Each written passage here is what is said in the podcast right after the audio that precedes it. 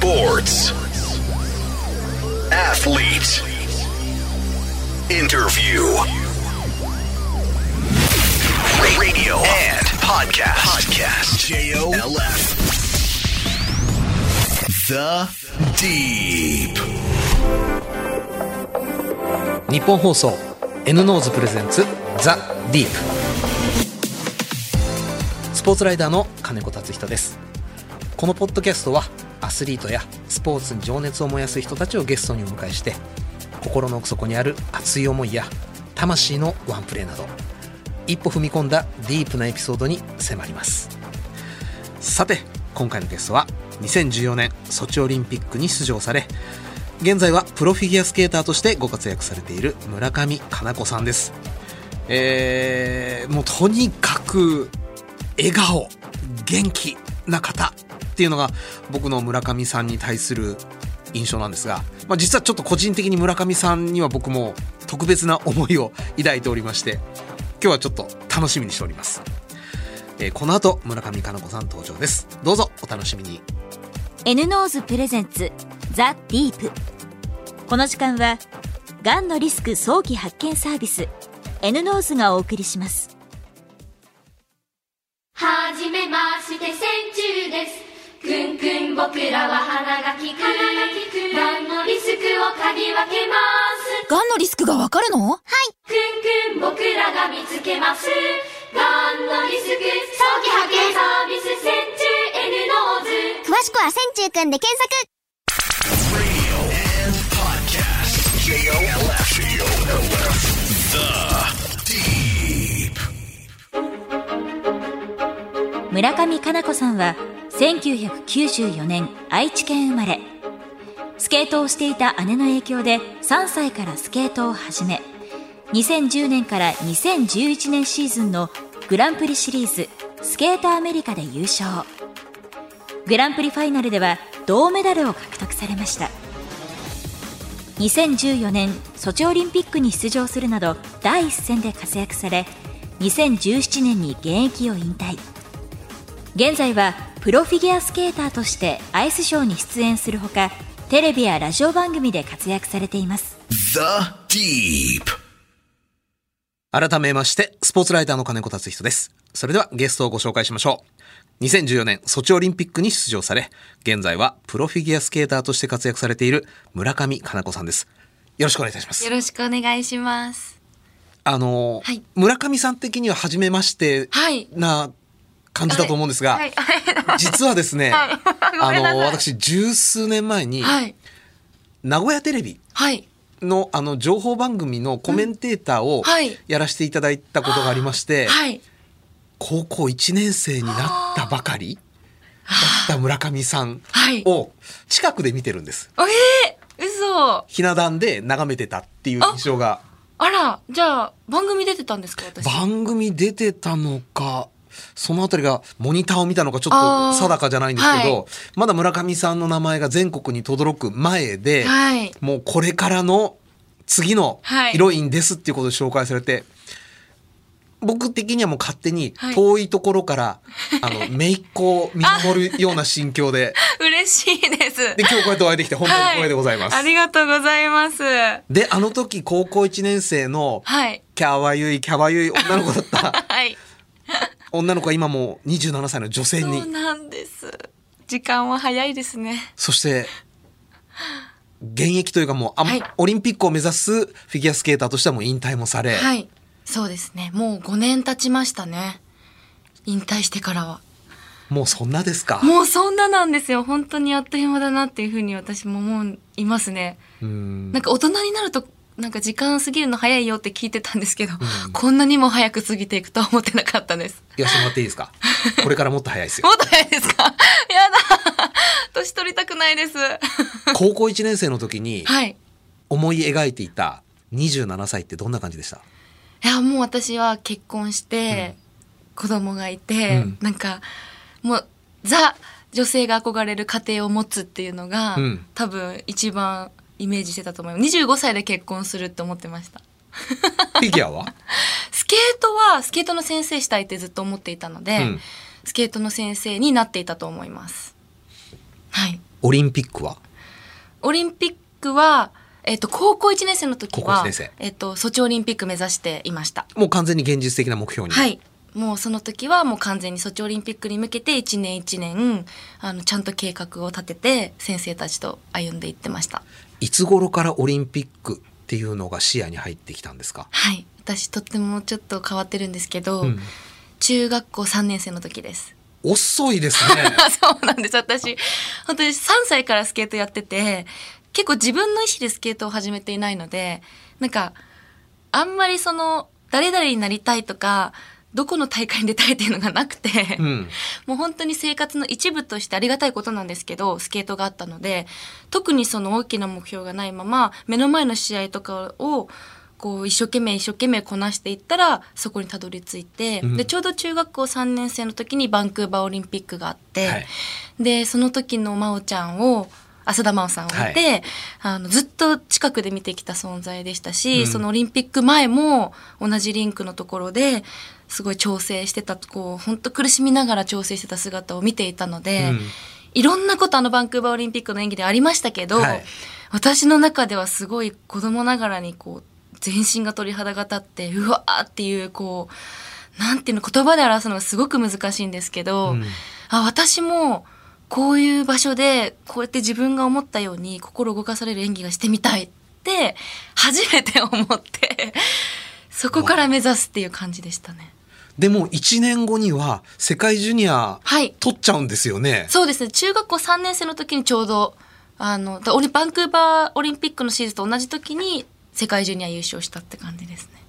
あの私もあの世界に立ちたいって思ったことではい何か変わりましたか、変わりましたね。すごくオリンピックを意識するようになって、うん。ちょうどその中学校3年生高校1年生から行くと4年後があのソチオリンピックだったので、もう先生とも1年ずつこういうふうに私はやっていきたいっていうふうに先生の私を作り上げる理想をうん聞いて、あなるほど。じゃあこうそのシニア1年目高校1年生の時は結構元気で、うん。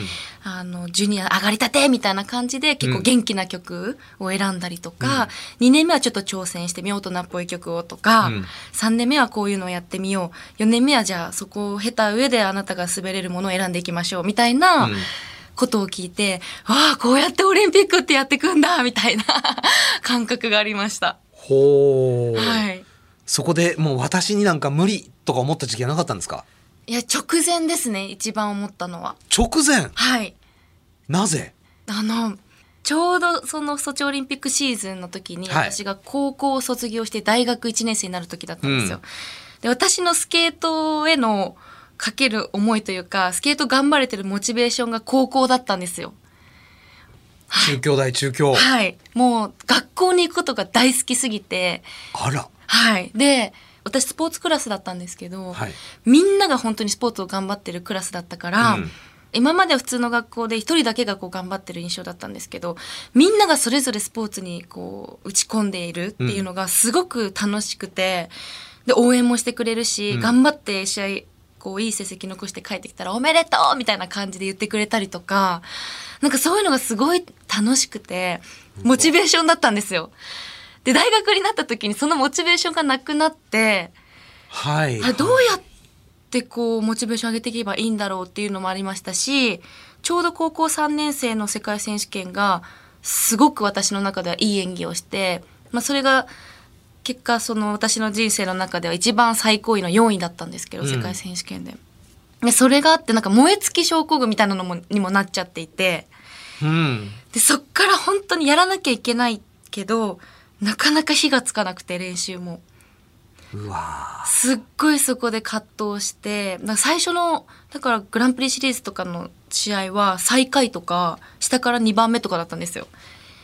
ーうわこのままじゃもう多分オリンピックは選ばれないねっていうぐらい本当に良くなくて演技が。でもう本当にいやもうこれはどう本当にもうなんか精神的にもこうやられてしまっていて毎日泣いていましたしなかなか結構苦しいシーズンでした。これはだいぶしんどいですね。原因はっきり分かってるわけじゃないですか、はい。高校がなくなっちゃった、はい。でももう一度再入学するわけにもいかないし。そうですね。まり解決策はい。ないわけじゃないですか。はい。どうしたんですか？もうなのであの全日本選手権で最後にもうこう切符を勝ち取るか勝ち取らないかっていうのが決まる本当に最後の大会の2週間前に私はショートプログラムの曲を変更しました、それってだいぶ無茶なことですよね。うんとっても無茶なことです。はい。結構勝負です私の中では。勝負というか、はい。博打ですよね、もう。はい。そうですね。結構。それも、だいぶ、勝ち目のはい。薄い。そうですね。でも、そのだから2週間前に愛知県の小さいショート、ショートプログラムだけの大会があった時に、うん絶対そこでは優勝しなきゃいけないじゃないですか。オリンピック狙ってる。当然です。ね。でもそこで私3位だったんですよ。あかんやん。そうなんです。でこれは本当にどうし、どうするべきかみたいな感じで、なんかちょっと曲変えたらどうなんだろうって気持ちが私も終わった後にあって、先生も同じ気持ちがあったみたいで、やっぱ呼び出されて、曲変えた方がいいと思うって言われて、でも私も思ってたので、あ、先生も思ってたんだ。私もそう思いますって言って、もうその試合が終わった夜中に、あの、スケートリンク貸し切り取って、振り付けやって、もう次の日から、もう追い込みの練習をしていって、2週間でなんとか作り上げたって感じでした。それは曲を変えた方がいいというよりも、はい曲を変えるしかないって感じですよね、もう。そうですね。もう変えるしかなかったです。あのままいってたら私は多分いけてなかったと思います。うわー、鳥肌。いや、私も鳥肌立ちます。なんか今でも。すごいですよね。じゃあ、そのぶっつけ本番というか、はい。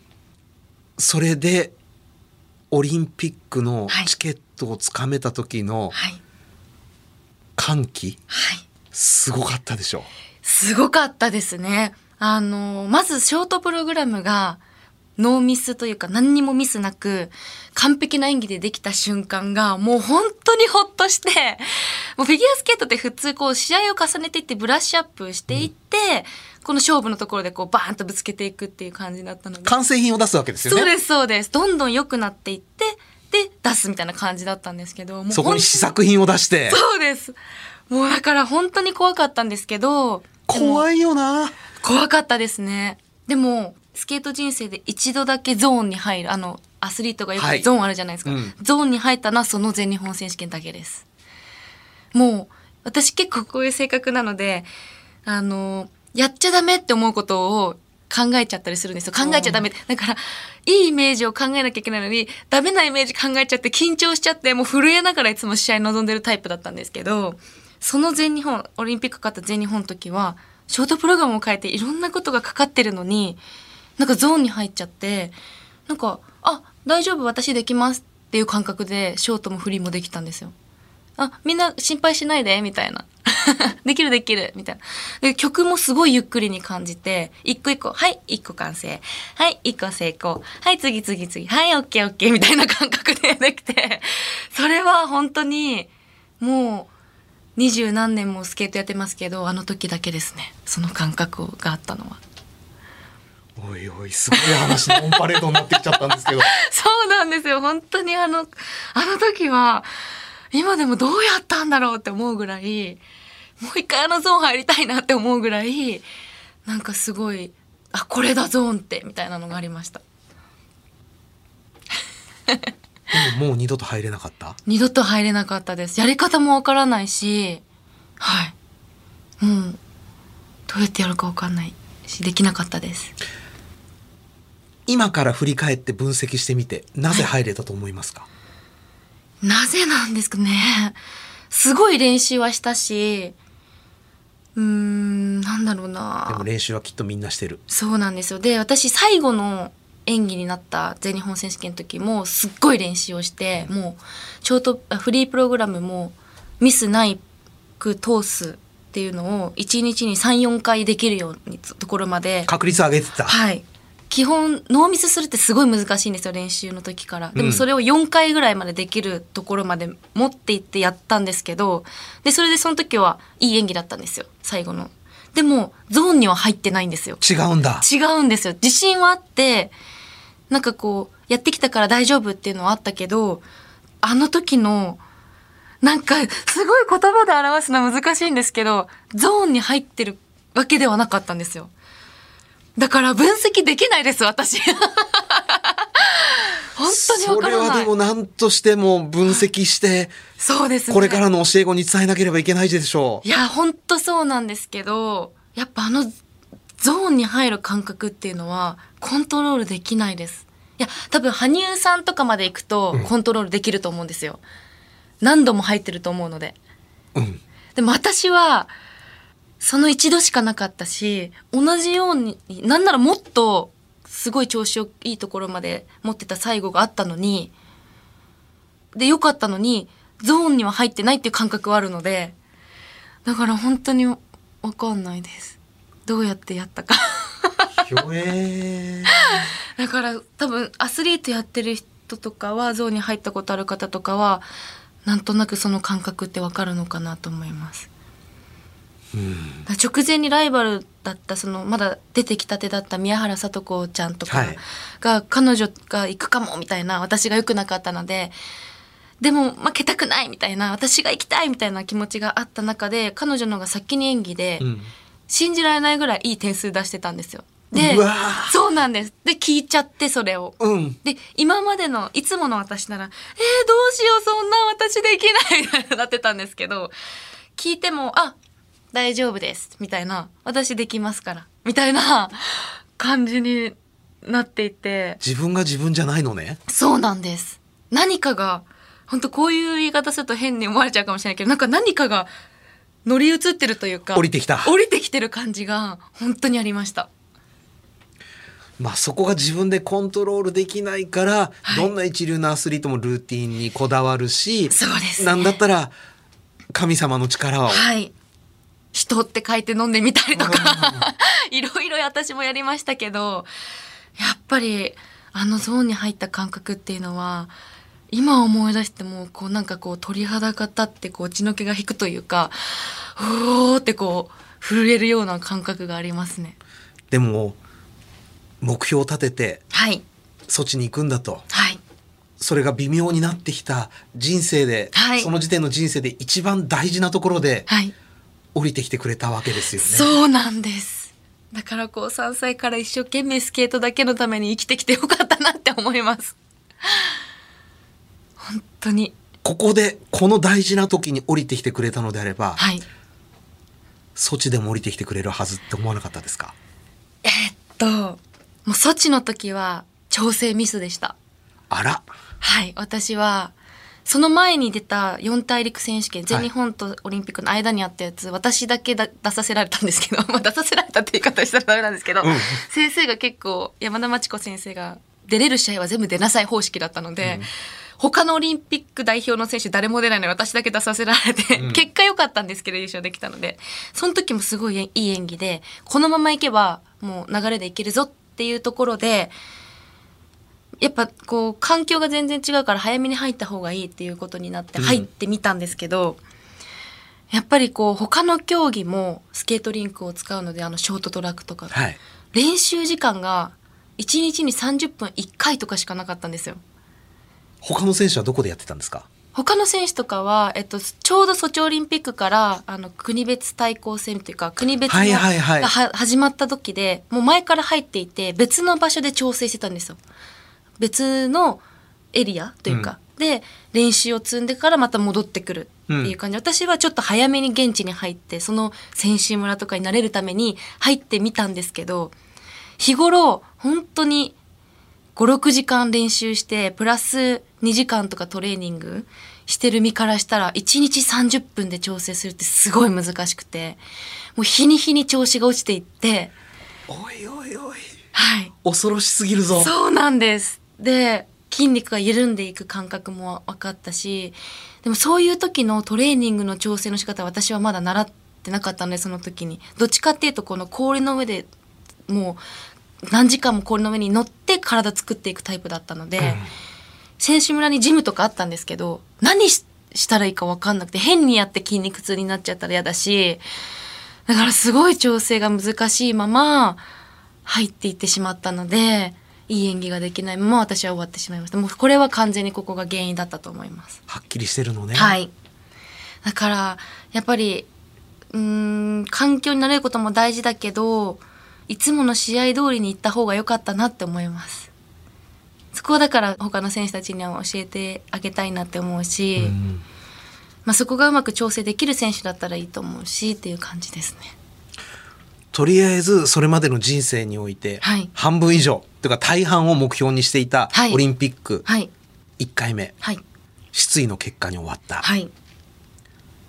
どんな風に切り替えたんですか？うーんでもなんていうのかもう多分私は次を目指すことはないなって思っていたので。その時点で？はい。もうてか決まった時点で次を目指す気はなかったですねあの全日本で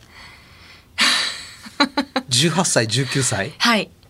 もうなかったのでとりあえず終わってから閉会式まで結構日にちがあったので楽しもうみたいな感じで切り替えました。はい。もう多分二度とここに来ることはないから楽しもうと思って。なんか選手村のゲームセンターとかでビリヤードとかして遊んでました。だって何回もオリンピックの舞台に挑戦してる先輩をはい。ご覧になってるわけじゃないですか、はい。なぜ村上さんは1回ではい。もういいやと？やっぱり私はそこまでが苦しすぎました。決まるまでが。はい。そのうんやっぱいろいろ原因は分かってますけどスイッチが入らなかったとか燃え尽きになっちゃったっていうのもありましたけどうんもう一回これ経験するのは私にはできないなと思いました、うん そこまでして私はもう一回オリンピックに出たいとは思思わなかったです言い方を変えるとそれぐらいオリンピックにははい犠牲を伴う、はい。はい。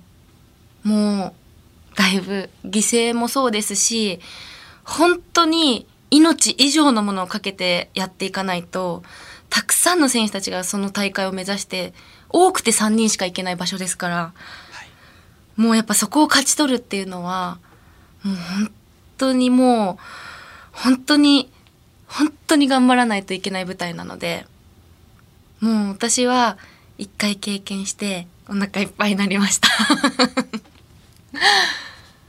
だとしたら本当になんだろうソチの出場を決める舞台っていうのは本当に人生一度の命の炎を燃やした感じなんでしょうね、そうですね。もうあの時ほど頑張ることはきっとこの先ないと思います。どんなに頑張ることがあっても。あの時は本当に、本当に頑張りました。なんか頑張れてなかった前半も含めて頑張ったと思います。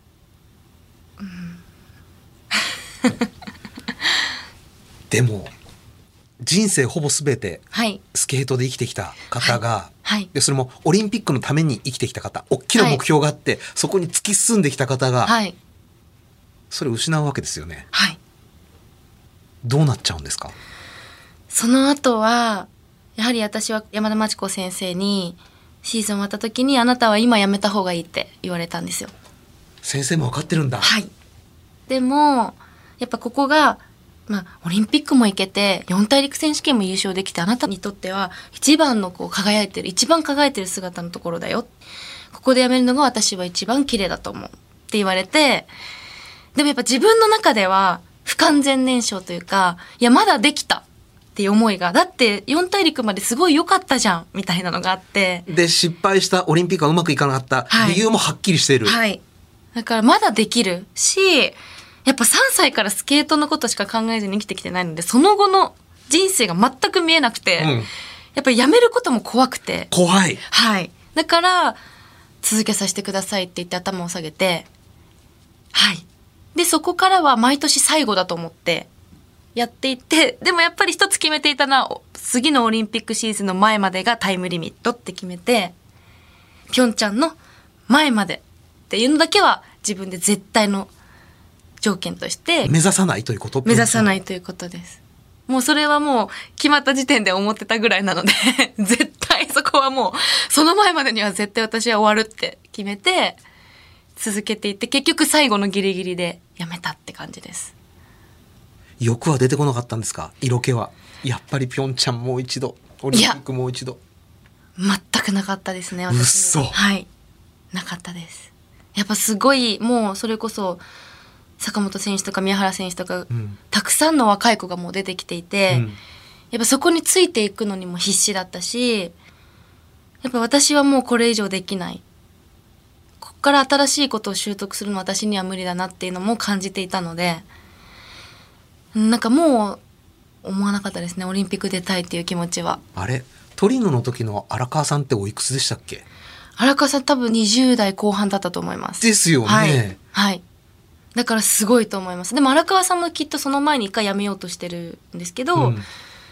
でももう一回頑張ろうっていう感じで多分荒川さんは目指してたっていうふうには聞いてますけど、まあ、そういううんなんかそういう話もいろいろ荒川さんともあのスケートのことを管理してくれる事務所が今一緒なので、はい。い、ろんな話をこう練習一緒になった時とかにもするんですけどやっぱ荒川さんもゾーンに入ったのも1回だったっていう話とか荒川さんも一回だけなの？1回だけみたいです。それはあのイナバウアーの瞬間？多分そうだったと思うんですけど多分トリノの時だったかなと思うんですけど。荒川さんトリノの時24歳だったあそうです24歳か、すごいですよね。もう24歳っていうのはだいぶしんどい年齢？だと思います。やっぱ一戦一戦でやっていくっていうには結構辛くはなってくると思います。やっぱすごい下からやっぱり出てきますし、うん男性だと別に24歳27歳、はい。平気ですよね。そうなんです。やっぱり私が経験して感じたのはやっぱ男性って年齢を重ねていって力がついてきてどんどんうん。伸びるんですよ、はい。後半伸びていく。なんか遅咲きというか、うん。で女性っていうのは体の成長があるじゃないですか、はい。そこまでにどれだけできるようになるかで絶対必ず女性的な成長でガクンと下がるんですよ。でも頑張って必死に必死に乗り越えればその前にできてたところまで戻せるんですよ。だからそれこそ浅田真央さんとかがきっとそうだったと思うんですけどブワーって全盛期出てきてトリプルアクセルまで飛んででもやっぱり一回ちょっとあの、うん。スランプがあって、うん。でもまた戻してきたじゃないですか。やっぱ、えっとソチはオリンピックはちょっとショートプログラムのミスがあったけどあのフリーの演技だったりその後の世界選手権も優勝してるし、戻ってきてるじゃないですか。だからやっぱ女性ってすごく大変だなって思います。もちろんあの男性も大変なんでしょうけど、男性がじゃあ基本努力をすればずっと右肩上がりっていうのをはい。続けられるとしたら、はい。女性はある時点から下がるのを防ぐのがいっぱいいっぱいになっちゃう。はい。で、そこを乗り越えて、もう本当にこう乗り越え、大体ここら辺で皆さんスケートやめちゃったりとか、やっぱもう無理だなと思っちゃって別の道に進む方も多くて、私も小さい頃はたくさん同世代がいたんですけど、いないんですよね、私。ちょうどオリンピックの時とかは同世代の選手がほとんどいなくて、だって食べたいものも食べられないですよね正直。そうです。そうなんです。なんか本当に、なんで？そんなに食べてないのにどうして太るの？っていうぐらい、水を飲んでも太っちゃう時期があって、もうだから本当にそこの戦いっていうのは大変でしたね。摂食障害になっちゃう方もいらっしゃいますもんね。そうですね。もう本当に、なんか難しい競技だなって思います。なんか軽すぎても体力持たないし、重すぎてももちろん飛べなくなっちゃうし。その間でずっとキープし続けなきゃいけないしでも女性的な成長がこう来た時に軸の中心の位置が変わってくるのでいつもと同じように飛んでても飛べなくなっちゃったりとかもうなんか本当に難しいんですよね。あのそういうことも関係してなのかもしれませんが、うん。次のオリンピック2026年はい。からシニア転向の年齢制限が15歳から17歳に、はい。これって女子に関して言うとめちゃくちゃ影響あるんじゃないですか？とっても影響あると思いますね。どうなりますか？えーっとそうですね。ありがたい選手もいると思いますよ。どういうタイプの選手？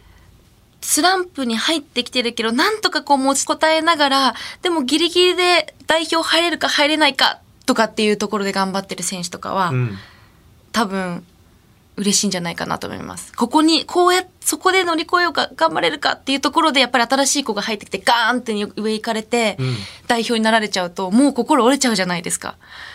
まだ、こうやってその子と一緒じゃない大会だったらこれだけ評価されてるけどみたいな、やっぱフレッシュなあの軽さっていうのに本当に勝てないんですよ。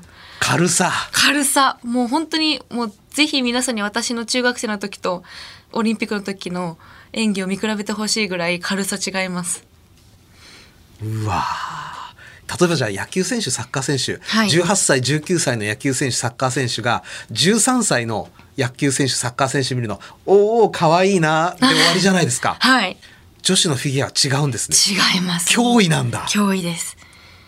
だからあの海外の選手とかは4回転飛ぶ国の選手とかもいるじゃないですか、はい。変わるの早いって思いませんか？やっぱりこうあこの間まであの子出てたよねみたいな、でもやっぱりもう次のオリンピックの時に4年でもう入れ替わっちゃったりとかでそういう子たちのためでもその子は別にあのそのなんだ若い子がいなければいつも1位とかなんですよ。でもやっぱり国内の中では4位5位になっちゃうんですよあの、リスナーの方からご質問いただいてるんはいでご紹介させていただきますね。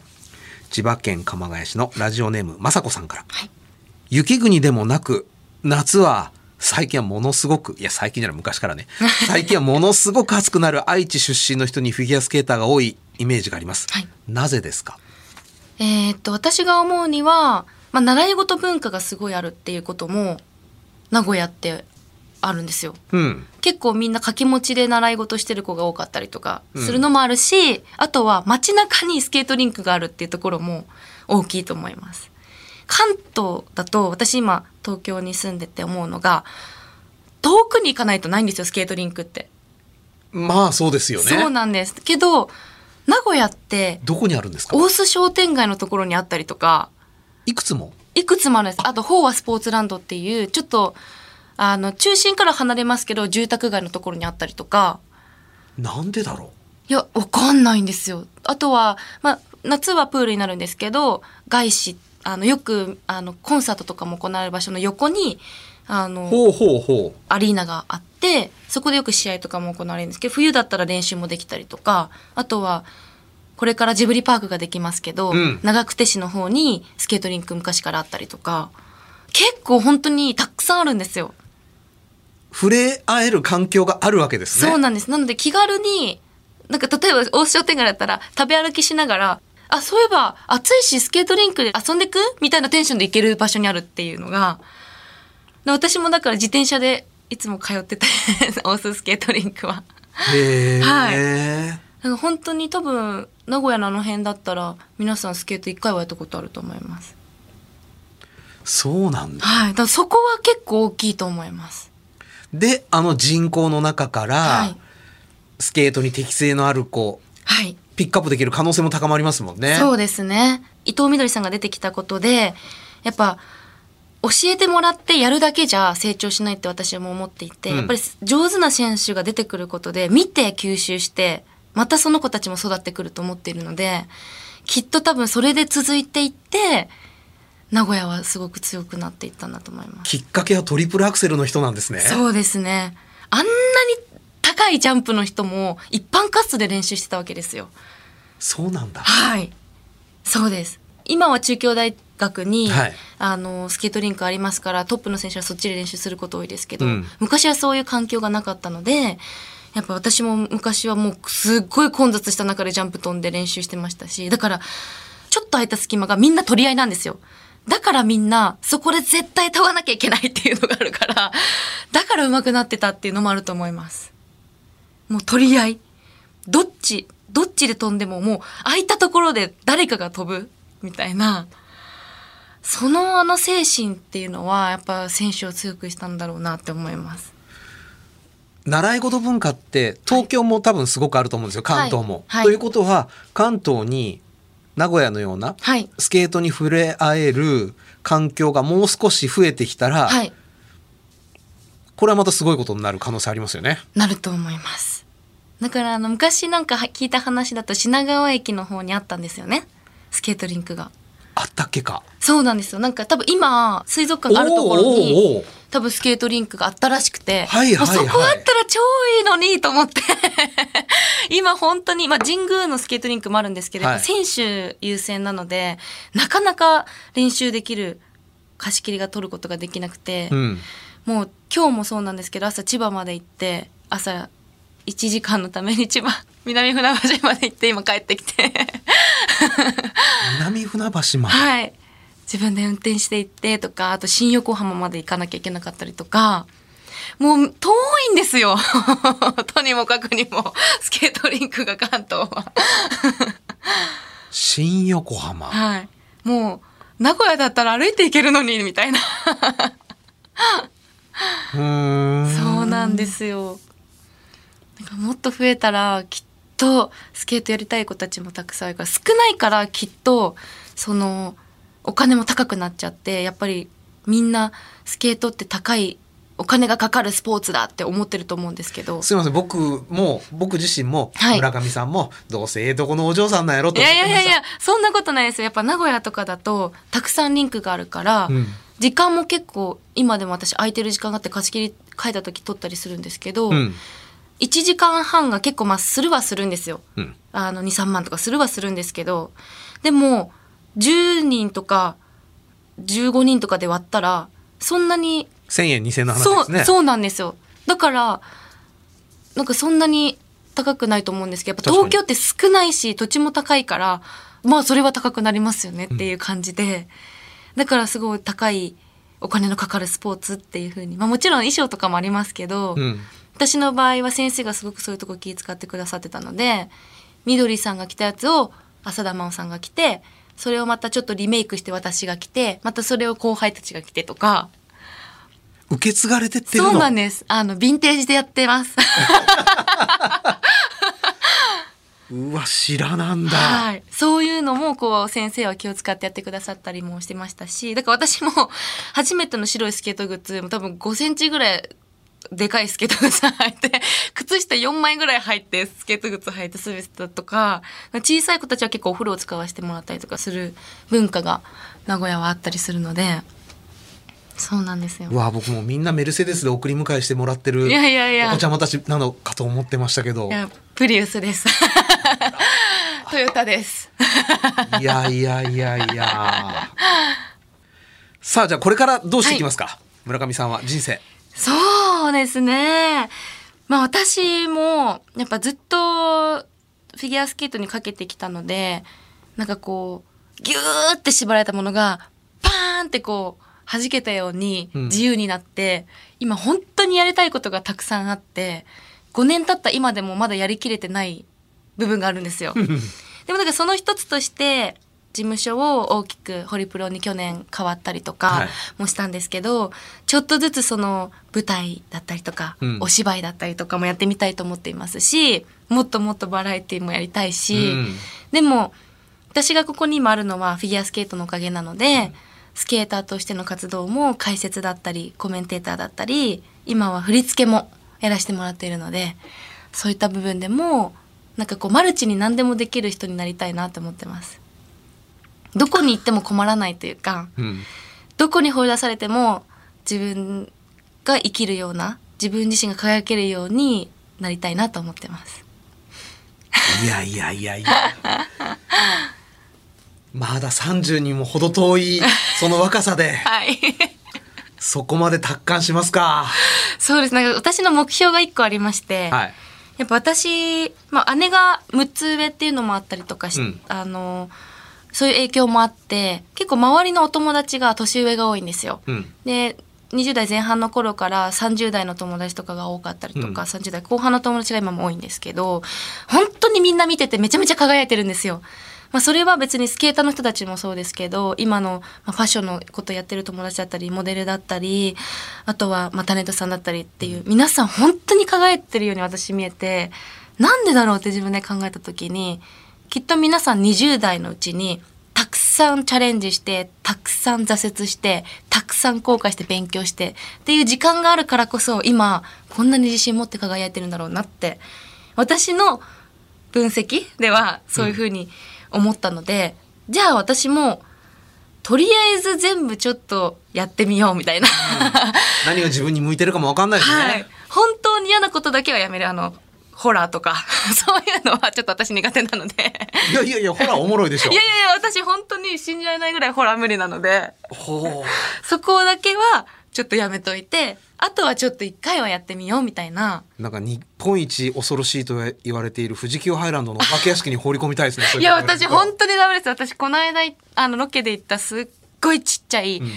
まあ普通に回れば5分6分で回りきれる、うん。本当一室をお化け屋敷にしたところも、ん。40分ぐらい泣き続けて 入れなくて。映画見るのとかもダメですか？ダメですダメですあららもう一回試合行った時にあのエクゾシストでしたエクソシスト。あエクソシスト、あれが新しいやつが入ってたんですよ。で絶対に見ないと思ってたのに、あの斜め前の人が見ててちょうど隙間から見えててでも一回見ちゃったら気になっちゃって 怖いのにずっとそっちこっちは自分の方はアニメの流れてるのに、そっちのけでちょっとずつこうチラチラ見ながら もう本当にこの時間終われと思って。それはね村上さんの心の奥底が求めてるんですよホラーを。本当にそのしかもそのね56分で回れるお化け屋敷のロケは本当に皆さん迷惑かけて電気をつけて 通らさせてもらったり それも大迷惑。そうなんですよ。本当に申し訳ないことをしたなっていうあの思いです。それぐらいダメなので。克服しましょう。できるかな。それともう一つもうお願いははい。ゾーンの秘密そうですね。これはちょっと永遠の課題かもしれないですけど。それは村上さんのみならず、ね。これからの若い後輩たちのためにも。はい。ちょっと頑張って分析してみます。何があったのか。はい。なぜああなったのか。はい。またその答え見つかったら教えてください。はい。わかりました。お時間となりました、えー今日のゲストはプロフィギュアスケーター村上佳菜子さんでした。ありがとうございました。ありがとうございました。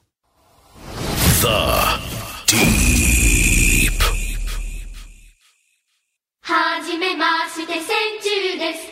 くんくん僕らは花がきく。がんのリスクを嗅ぎ分けます。がんのリスクがわかるの？はい。くんくん僕らが見つけます。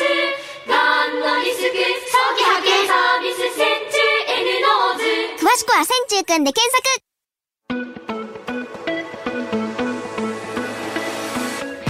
The Deep。そろそろお別れの時間となりましたあのー直接お会いしてみると持っていた印象と実在するお人柄がちょっと違うなーってことまああったりするんですが今日の村上さんは本当に僕が抱いていたポジティブな村上さんのイメージをそのままというかむしろもっともっとこう陽気に明るくした周囲をすごく笑顔にする方だなっていう印象を持ちました。ただそんな方があの語ったソチオリンピックを目指す一連の旅苦悩であったり意外な発見であったりここはねちょっと鳥肌もんでしたね。笑顔なんですけれどもすごくディープなところをくぐり抜けてきているそんな方でした。さて引き続き番組ではゲストの方へのメッセージや質問をお待ちしております。メールアドレスはアルファベット小文字で deep.1242.com です。番組ホームページツイッターもありますのでそちらからもアクセスしてみてください。ここで広津バイオサイエンスからのお知らせです。日本人の2人に1人ががんになる可能性があると言われています。今話題のがんのリスク早期発見サービス N ノーズのご紹介です。世界で初めて線虫という生物の能力を用いたがん検査。わずかな尿を提出するだけで全身15種類のがんリスクを簡単に調べることができ従来の検査では見つけることが難しかったステージ1の早期がんにも反応することが特徴です。身体的負担がなく最低年1回から年3回までの定期検査コースが選べます。その場合1回あたり1万3800円です。詳しくは線虫くんで検索。ただし N ノーズは検査時のがんリスクを評価するものでがんを診断する検査ではありません。